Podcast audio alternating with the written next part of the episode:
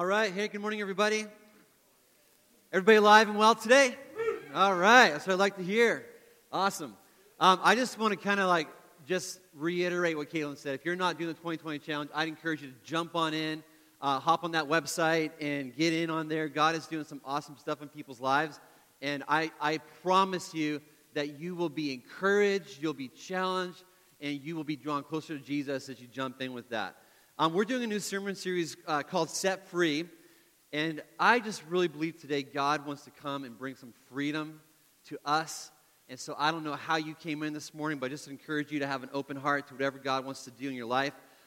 I've never been really much of a mechanical type guy. I know some guys out there, just that's their thing motors and grease and trucks and all that kind of stuff. That's not really me. Um, I can tell you where the motor is. Um, I can jump a dead battery, but beyond that, if you need some help or assistance, I'm probably the wrong guy to call if you're stuck on the side of the freeway. Because if you call me, I probably will come, but I'll just be staring at the motor with you. I won't actually know uh, what to do in that situation. But a few summers ago, I bought this truck, this, this, uh, this old used uh, Ford F 150, and I was going to get it, the oil changed at uh, an oil change place, went down and saw that it was going to be a lot more expensive to get it changed than my uh, vehicle had before. So I thought, okay, I'll save some money. Uh, I'll just change the oil myself. Everybody says that changing the oil and filter is supposed to be really easy, so I'll save myself some money, and um, away we go. Well, draining the oil on this thing was no problem at all. You just unscrew the bolt, have the pan there, and, and away you go. But changing the filter on this thing was a whole different issue. The filter was tucked way up inside the engine at this really weird angle that was almost impossible to get to. You could reach up there and touch it, but it was really hard to, to give it, have enough leverage to actually turn this thing and get it loose. But I sure tried. I tried to loosen this thing from every angle. I tried from under the truck, I tried from the side of the truck, tried reaching over the, the wheel well at all different angles. I tried from on top of the truck. I just kept going at this thing, going at this thing, trying to get this thing loose. Um, I actually went down to O'Reilly's. I got a new um, oil filter change thingy, whatever they're called. Uh, thought that might help. It didn't help. And as my hands and my arms are becoming more and more banged up, I became more frustrated. This was becoming way more work than I was expecting. Changing the oil in the filter is supposed to be easy, even for mechanical morons like me. It's supposed to be a piece of cake. But this was turning out to be impossible. Most smart people in that moment go, okay, well, this is just not working out. Thought it'd take half an hour. It's not taking half an hour. Um, just go down to the mechanic and get them to do it, but not me. Because this was no longer just an oil change, this was now a battle. This, this, this was a test of my manhood. It was man versus oil filter, and I was going to win this battle no matter what. Well, several hours later, um, a couple friends happened to stop by. One of them was a former mechanic, and he graciously offered to help. First thing he did is he bombed home. He grabbed the, the, his own personal oil change filter thingy and came back. He took four bolts off of this engine plate cover uh, thing and he had the, the filter changed in under 10 minutes. And I'm like, seriously? It's that easy? It's, it's that, that simple? It turns out that there was a better way to do the job. And I feel like this is a picture of how following Jesus is for so many people. You start off experiencing his freedom, you start off experiencing his joy, you found the life to the full, and you anticipate that there will be challenges, but with God living inside of you, you're like, I'll be able to handle any challenges that come my way because I've got Jesus living in here. I can tackle anything with Jesus. And then we set off on this journey of following Jesus and what we expect to be life giving and what we expect to be freedom bringing ends up being something else. It ends up being a lot of really, really hard work. We keep failing, we keep messing up, and in the end, we get so frustrated, we get so discouraged that we just want to quit because no matter how hard we try, we just can't seem to measure up. And I believe what God wants to do this morning is come along and say, hey, there is a better way to be living the Christian life than the way you're living it. It's not supposed to be as much work as you're making it out to be. In the Bible, there was a group of people from a city called Galatia. Um, they were followers of Jesus at one time. They had known the joy and the freedom that comes with following Jesus, but over time, they became shackled.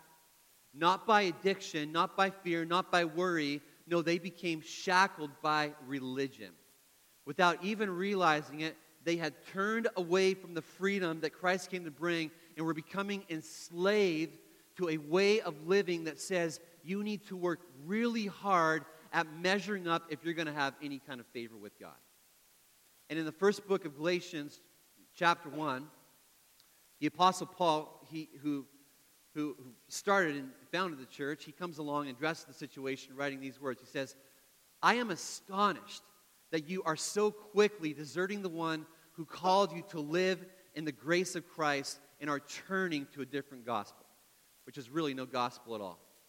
Evidently, some people are throwing you into confusion and are trying to pervert the gospel of Christ.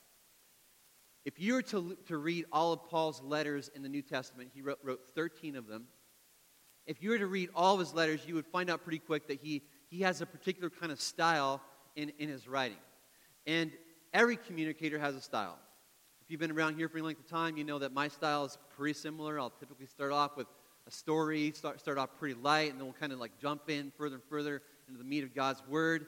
And, and Paul has a style too. He usually starts off his letters with these pleasantries, with these affirmations before he gets to the heart of the letter. And when a speaker drastically veers away from their typical style, their typical pattern, we need to pay attention because what they're about to say really matters. If I were to come up here today and just come and stand up here with my arms crossed, furrowed brow, and say, hey, I don't know what's going on around here, but I really need to get some stuff off my chest, you'd be like, oh, we're just about to say something that I might want to pay attention to. And, and this is what Paul does. He skips all the usual formalities, all the pleasantries, and he gets right down to business. Why? Because something has gone way off track with this Galatian church. Some people are perverting the gospel, Paul says. They are taking what's supposed to be good news, what's supposed to be freedom bringing news, and they are making it into something that it's not, something that, that, is, that is all about hard, draining work. And some of you may know what this is like. Maybe when you found Jesus, you found freedom. And it was like, it's like dark storm clouds just covering your life. And, and it's like this, they just parted and blue skies and your heart, your soul just knew this whole new freedom, this whole new joy. You were free from sin, free from the guilt, free from the shame. But then you found out that rules and restrictions apply. You ever had this happen? Maybe you, you got excited about a brand new cell phone plan. The ad says unlimited data. You're excited because you're about to binge on Netflix for the rest of your life. But then, no, wait, some rules and restrictions apply. It's only unlimited up to 2.7 gigabytes. And after that, your next Netflix show reloads every two seconds. And, and people start off free in Christ. But then what happens is the enemy can come along and say, no, nah, it's, it's, it's not that good. There's, there's some rules and some restrictions. There's some fine print in there that, that you might have missed that you need to read a little bit better. And this is, is, is exactly what's happening to the church of Galatia. You see, back in, in Paul's day, 2,000 years ago, most of the new Christians were, were Jews. And they'd been raised to follow and to obey the, the Old Testament law. And the Old Testament law, if you've ever read through the books of Exodus and Leviticus, you, you see really quick there's laws about everything. There's laws about what you can and cannot eat. You can't eat bats, but you can eat pigeons. I mean, there's all kinds of rules around what you can wear, um, how you need to, to take care of your land, uh, rules and laws around honoring your, your parents, around not lying, not coveting, all kinds of different laws. And today in the church, we think of these, these laws back then as kind of like a ball and chain that, thank God, we don't have to have to follow anymore. But for the people in the Old Testament who understood God's intention with these laws, they actually loved the law.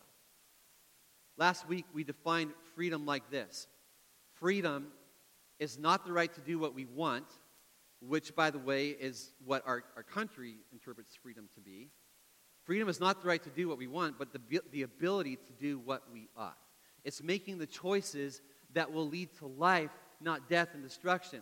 Well, because of sin and because of how sin corrupts human nature and, and hum, humanity was unable to do what they ought, unable to, to follow God's way. And so God comes along, and if you're here last week, we talked a bit about this. God comes along and he puts some guardrails, some laws in place. And like the guardrails along the Deception Pass Bridge, if you've ever been there, they aren't there to rob you of freedom. No, they're actually there to help keep you on the path that leads to life. And that was God's intention with these laws. And, and one author in the book of Psalms who understood the point of the laws, he described them like this He said, I rejoice in following your statutes as one rejoices in great riches. Your statutes are my delight. I will walk about in what? In freedom, for I have sought out your precepts. The laws were good, but they were woefully inadequate. And here's why the law, which was meant to be a blessing, ended up actually placing a curse on us, and that the people were, it, was impossible to follow the, these laws because of humanity's corrupt, sinful nature. It's like this um, if you have uh, a kid that loves candy, I have one kid that, that you've heard of before, Taylor, who loves candy. And, and imagine, um, imagine your, your child who loves candy, and you decide uh, uh, maybe they're, they're uh, Taylor's 17, but she's loved candy her whole entire life. Um, I don't know if the nurses gave her lollipops right after she was born and we just didn't notice or whatever, but she's always loved candy. Imagine for a second that Taylor is two years old and she's got her, her short, curly hair, her bubbly personality, all that. And as her dad, knowing that she loves candy, I decide to give her a treat. And since it's game day and, and beast mode is back, let's just say the treat is a jar of Skittles. Big jar of Skittles. And I place it in the middle of the floor. They're there to bless her, but I know that if she eats all of those candies at once, all those Skittles at once, what's going to happen? She's going to get sick. And so what I do is I is, is I care about her, so I put a law in place. Only 10 Skittles a day. Now remember, she's a toddler. We're imagining her back as a toddler. 10 Skittles a day. If she breaks the law, she's going to get punished. And because I'm just, I can't allow disobedience to go on unpunished, and so there's going to be some consequences. The law, only 10 Skittles a day, is meant to be a blessing. It will help her experience the joy of eating Skittles without getting sick. But guess what the law is quickly going to become? It's almost going to become like a curse in that she's not going to be able to follow it. For starters, what's the first thing that's going to happen when you put a rule in place? Happens all the time. First thing that happens when you put a rule in place is you want to break it. If I was to stand up here and say, hey, whatever you do, do not look at that wall, what do you all want to do right now? Go ahead and look at it because you're going to be thinking about that the whole service. You want to look at the wall. And the other reason that the 10 skill law is going to become almost like a curse is that it's a law that is going, to be impossible for her or for any other child to follow. 10 Skittles a day? Not going to happen. She's going to break it. When she does, two things are going to happen. One, she's going to get sick from what will likely be eating the whole jar at one time. And, and worst of all, though, she's going to become distant from her dad because whenever a kid disobeys their parents, what's the first thing that they do? They hide. Come on, you know what it was like when you were a kid. You break mom and dad's rules and you go, you go into hiding. You find a closet where you can eat all those Skittles eh, without anybody seeing you. You, you, hide. And, and this is exactly what happened to God's people in the Old Testament. They would constantly break God's laws, they would constantly suffer the consequences, and they would constantly, if you read through the Old Testament, they would end up far from God. And eventually, God's people would pull themselves up, they'd start obeying all the laws again, and then they'd fall. And over time, what happened is the whole point of the law gets missed. The whole point of the law is to keep God's people living in a way that they'll experience life. What's true life as described in the Bible? it's, it's one thing Jesus in John 17, 3 says, Now this is eternal life, that they know you, the only true God, and Jesus Christ whom you have sent. True life, true life, is knowing God, period. You're trying to find life in any other way, th- let me just tell you this morning this, this is it. It is knowing God. And the point of all these laws were to help people know and to be in relationship with God, but with all the laws and with all the breaking of all the laws, not only does the relationship get missed, but the way to have the relationship gets twisted.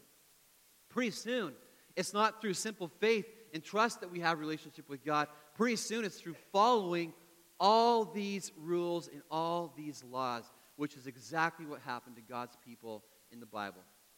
Paul wrote in Romans how they don't understand God's way of making people right with himself. Refusing to accept God's way, they cling to their own way of getting right with God by trying to keep the law. Going back to the whole Skittle jar example, um, my daughter Taylor, she has relationship with me regardless of whether or not she follows the rules. I love and am pleased with her whether she obeys and eats 10 or disobeys and eats the whole jar of a couple thousand. But if she keeps breaking the rules and getting punished for breaking them, what's she eventually going to start thinking? She's going to start thinking the only way to have dad's favor is to earn it by following the rules that he's put in place. You see what's going on here? If you've been tracking with, with all this law talk and rules and obeying all this kind of stuff, you see how this leads to bondage and not to freedom. You're left in a place of working really hard to earn God's favor, following all the rules and all the regulations as best as you can, but realizing you can never perfectly keep all the rules. You want to know what religion is? Religion is a system of rules and regulations that you follow in order to find favor with God. It's a system. It's rules and regulations and laws. Doesn't matter if it's the Muslim religion, Judaism, Mormonism, Buddhism, whatever. They are all systems built with the goal of helping you earn favor with God. Religion isn't life giving. Religion isn't freedom bringing, it's bondage. It will always lead to either despair or pride. It will lead to despair, and that you go, I can't follow all these rules and regulations. Or it will lead to pride because you'll be looking around at everybody else around you, going, Man, I'm doing a better job than everybody else of following the rules and regulations. Paul, in, in the book of Romans 7, after unpacking the despair that he was living under in the religion of Judaism, he writes, Oh, what a miserable person I am.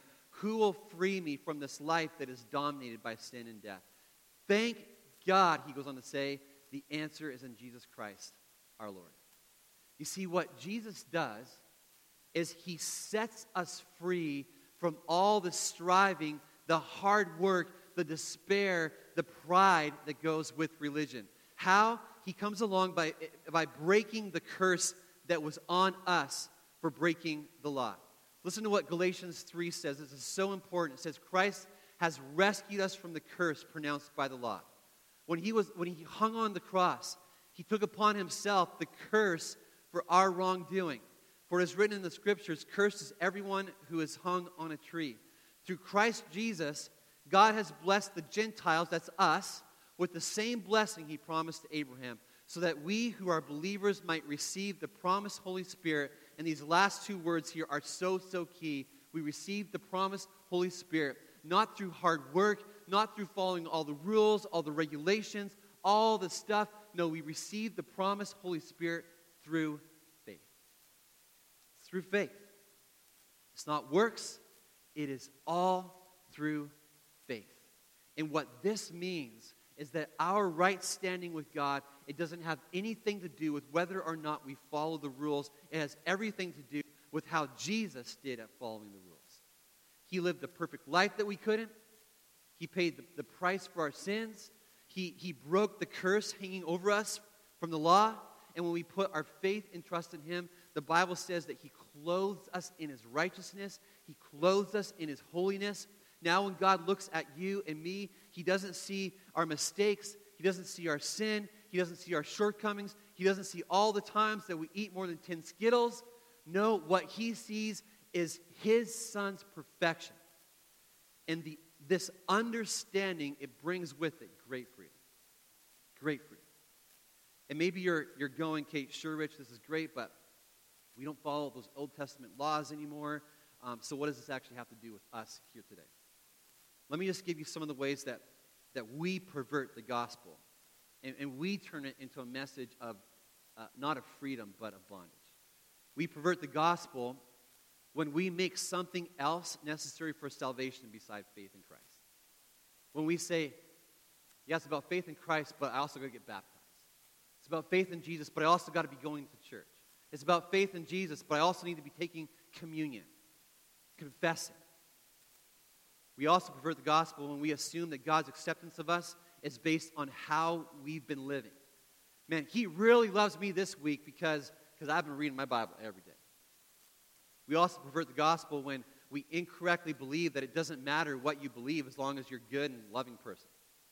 That's a perversion of the gospel. We pervert it when we emphasize conforming to rules as a mark of a real Christian. I can't tell you how, how many times I've heard a phrase similar to this. Oh man, that person who goes to church all the time, um, they're like a super Christian. They're like extreme Christian. It's a perversion of the gospel. We pervert it when we emphasize learning correct doctrine where closest to God is measured by how much you know. We, we pervert the gospel when we emphasize practical tips for living where the focus is on what we do. Listen, the power of Christianity is not in what we have done or what we do, it's in what Christ has done. It is in what Christ has done. Jesus' last words on the cross as he hung there were not, okay, the work has begun. No, what did he say? He said, it is finished. Let the freedom of those three words just settle into your soul this morning. God says, it's finished. And when we put our faith and trust in Jesus, we're not asked to live up to a standard of perfection that's impossible to achieve. Instead, we are given the free gift of Christ's perfection. The Bible calls it his righteousness. It's a free gift. We put our faith and trust in Jesus. And there are some of you in here today whose Christianity resembles an ignorant man working really hard to change an oil filter that should be a whole lot easier to change. Your Christianity looks like that. You're failing. You're, you keep messing up. And in the process, you're getting frustrated, you're getting discouraged, and you're just ready to quit, you're just ready to walk away. And this morning, God is not here saying, hey, this is the right way to change the oil filter. No, what He's saying is, is He's, actually, he's asking you to lay down the tools, to stop working, to step back, and have enough faith and trust in His ability, and let, Him do the work today. And if you're in bondage to religion today, you're going, man, Rich, that's just all my faith has ever been. Just rules, and I just feel like I'm constantly failing. I'm I just try to be perfect, and, and just, I, it's just anxiety, and I just tied up in knots all the time. If you're in bondage to religion today, stuck trying to earn God's favor that you've already been given through faith and trust in Jesus, I just want to close by pointing you in the direction that will bring you freedom. Here are three things that, that you can do to find freedom from religion. First thing is this accept that nothing you can do will ever be enough to make you right before God. Accept that nothing you can do will ever be enough to make you right before God. No amount of church attendance, no amount of generosity, no amount of Bible reading, no amount of prayer, no amount of kindness, no amount of, no amount of anything will ever be enough to make you right before God. When it comes to all these things I've just listed as a way to make you right before God, the Bible says they're just like filthy rags. You ever tried washing a vehicle with a filthy rag, the muddy, dirty rag? You're smearing the dirt all over the place. It's useless. The only way to be made right before God is through simple faith and trust in Jesus. It's the only way. And if you're a deeply religious person here, someone who has, has spent your whole life working really hard to earn God's approval, let me just warn you believing this at first will actually cause a lot of upheaval in your life. Because more than likely, what you've been doing is you've been, you've been building your identity and all your self worth around following a list of rules. And when you realize that all those things don't matter when it comes to be made, being made right with God, it actually is kind of ground shaking in a way. But press through because on the other side awaits a freedom and a joy that is truly amazing. In order to be freed from the bondage of religion, we need to realize that we are totally accepted by God and acceptable to God in Christ. brings a freedom. Second thing is this take your eyes off of how well you're performing and instead place them on how well Jesus performed. Take your eyes off of yourself and your performance and fix them on Jesus and his, his performance. You know, the cross is, is glorious, beautiful, messy perfection. It's perfection. Christ lived a sinless life. He paid the ultimate price by dying on a cross for our sins, and then he rose from the dead in victory. Jesus came to make a point, and his point is it's not about what you do, it's about what he has done. Not about what you have done, it's about what he has done. This last week, I was actually tempted to go back to religion. So, this whole thing, this is like, I'm preaching to the choir here. This has been like my Achilles heel my whole entire life. This last week, I was tempted to go back to religion, and it was subtle but deadly all at the same time. Um, I've been loving the 2020 challenge and going through this, and this last week, we've been reading through uh, Matthew chapter 1 through verse 7. And Matthew 5 through 7, those whole three chapters, are what we call the Sermon on the Mount. And it's this, Jesus just paints this beautiful picture of what the way of Christ looks like. But as I was reading, religious thinking masked as despair just kind of started to creep in. And I thought, oh man, I fail miserably at living this out. I judge way more than I care to admit.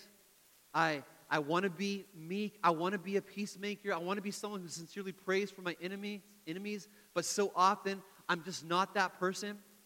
And this kind of weight just started to like settle over my spirit.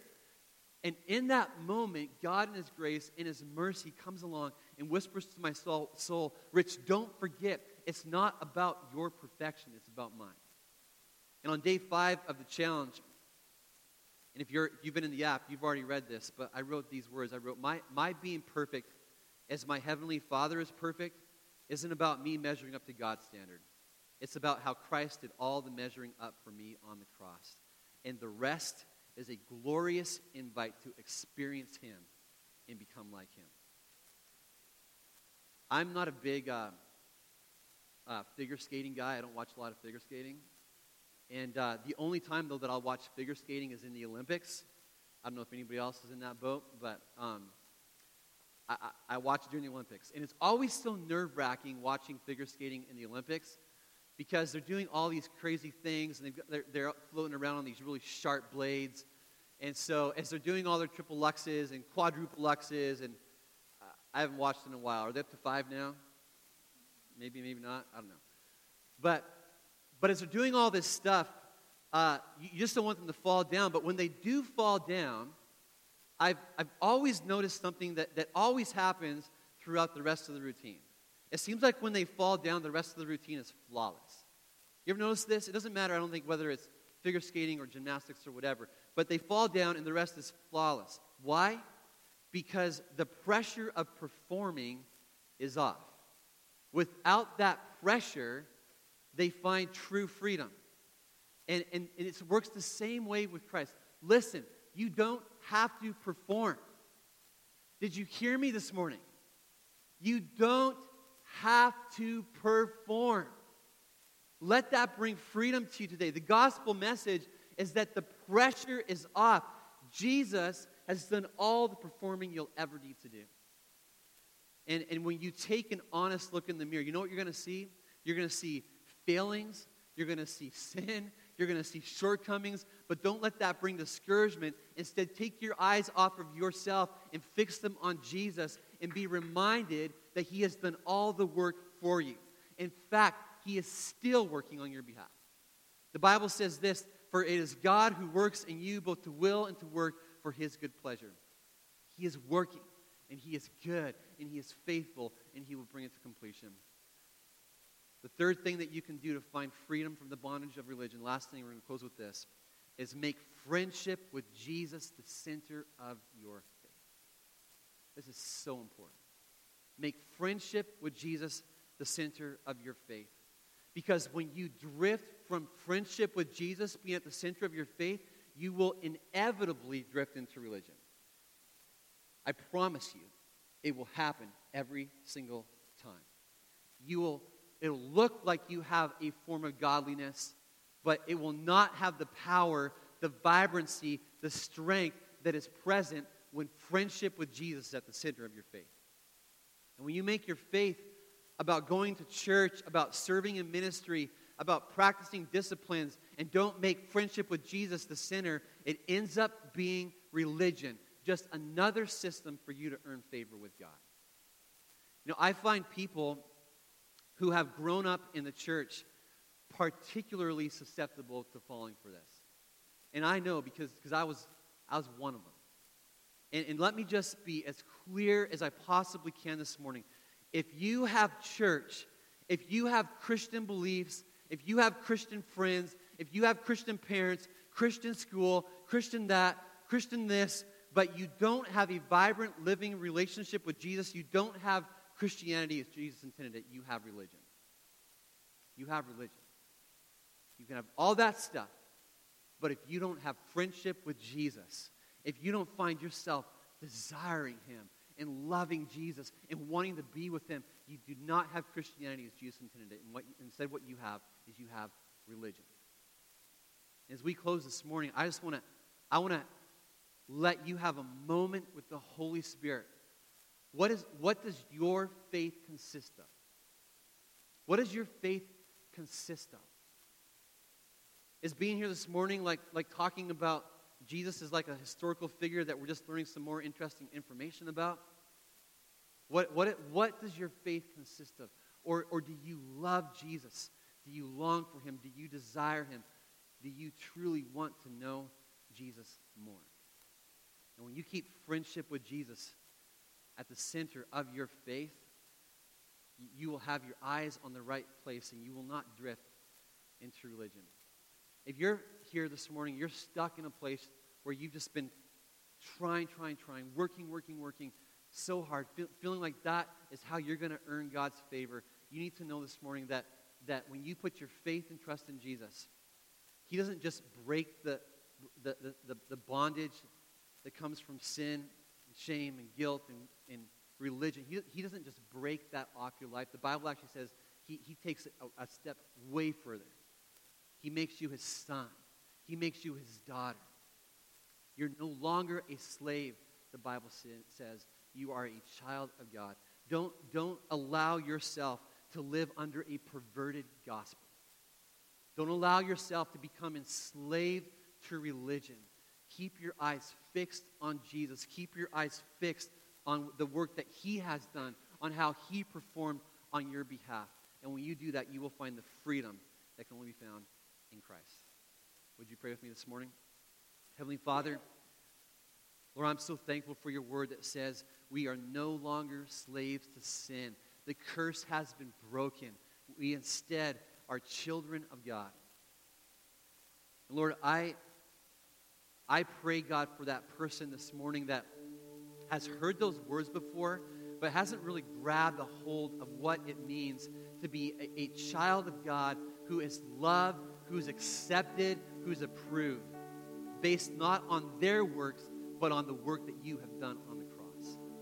God, for that person in this room who feels like they just have to, to keep striving and being perfect and following all the rules just right, as if that's going to be what, what makes their Father in heaven happy. God, I pray this morning that, God, they would see truth for what it is, that, God, they would understand that, God, it's, it's through simple faith and trust that, God, you clothed us in your holiness, in your righteousness. And God, you make us right with you. God, you did all the performing for us. God, I pray that Jesus, there would be a freedom that comes this morning. God, bring freedom, God, to that person who's been bound up in religious living. God, I don't care if it's a person who's been going to church their whole life, or maybe a teenager that just started going to church and already fallen for the trap of religion. God, I pray this morning that, God, you'd bring freedom, knowing that you have done the work on our behalf. God, I pray that, that Jesus, we'd be able to walk out of here, God, like that figure skater who's, who's the pressure of performing is off. God, may we walk out of here, God, wanting to follow you, God, wanting to, to obey you, not because that's going to be what earns your favor, but God, simply because we love you and we trust you. And we know that you want what's best for us. God, help us to have that kind of a heart posture today, I pray. God, thank you for the freedom that you bring. God, thank you that who the Son sets free is free indeed. Thank you that where the Spirit of the Lord is, there is not bondage, but there is freedom. There is freedom. There is freedom. I just declare that in this place today. There is freedom. God, for that person that's just shackled by religion, God, I declare freedom this morning. That today is a new day. That when they walk out of here today, it's, it's, it's a new day, a new moment in their faith with you. God, let, let, it, let it be about joy. Let following you be about peace. God, let it be about, about just a lightness because we've got you and you've done all the work for us. God, let it be a new day today. I pray in your name, Jesus. And everybody said,